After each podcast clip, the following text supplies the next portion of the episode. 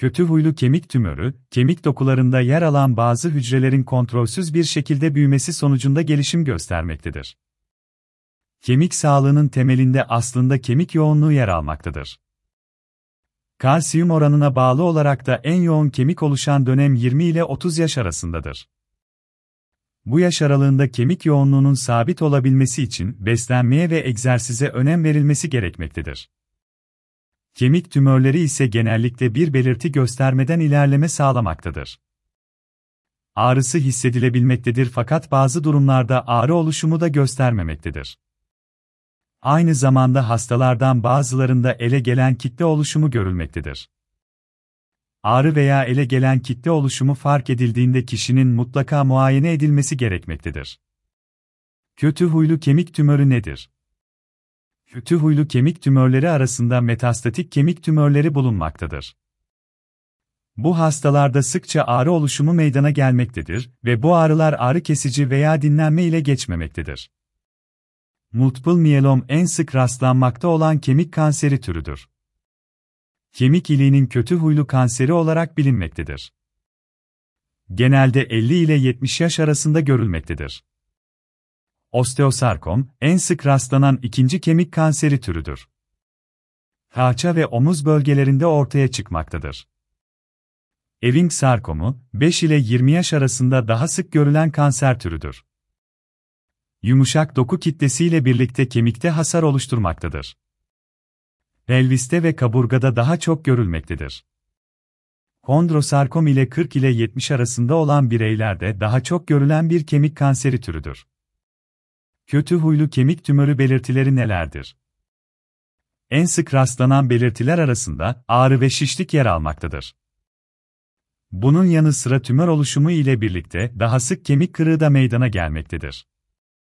Kemikte meydana gelen ağrılar ve şişlikler, hasta dinlenirken de geçmemektedir. Özellikle kaval kemiği ve kaburga bölgesinde yoğun bir ağrı oluşumu meydana gelmektedir. Kemik kırığı ise, ağrı ve şişlikten sonra en sık görülmekte olan belirtilerden bir tanesidir.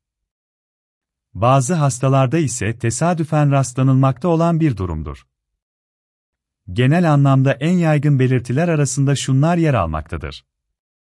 Kemik üzerinde belirgin bir yumru. Harekette meydana gelen kısıtlılık. Halsizlik. Yorgunluk. Çabuk yorulma. İstemsiz kilo kaybı. Döküntü. Ateş.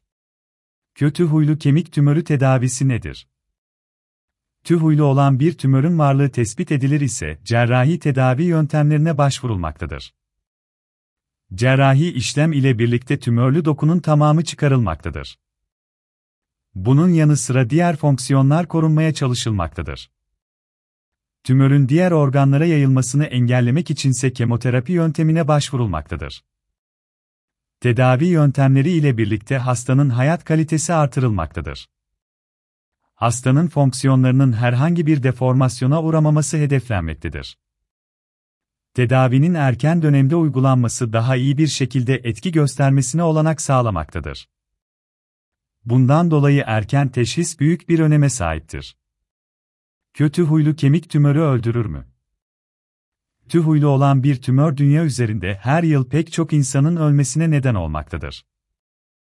Bundan dolayı da hastalarda erken teşhis oldukça büyük bir öneme sahiptir. Erken teşhis ile birlikte hastalık daha fazla ilerlemeden teşhis edilmektedir.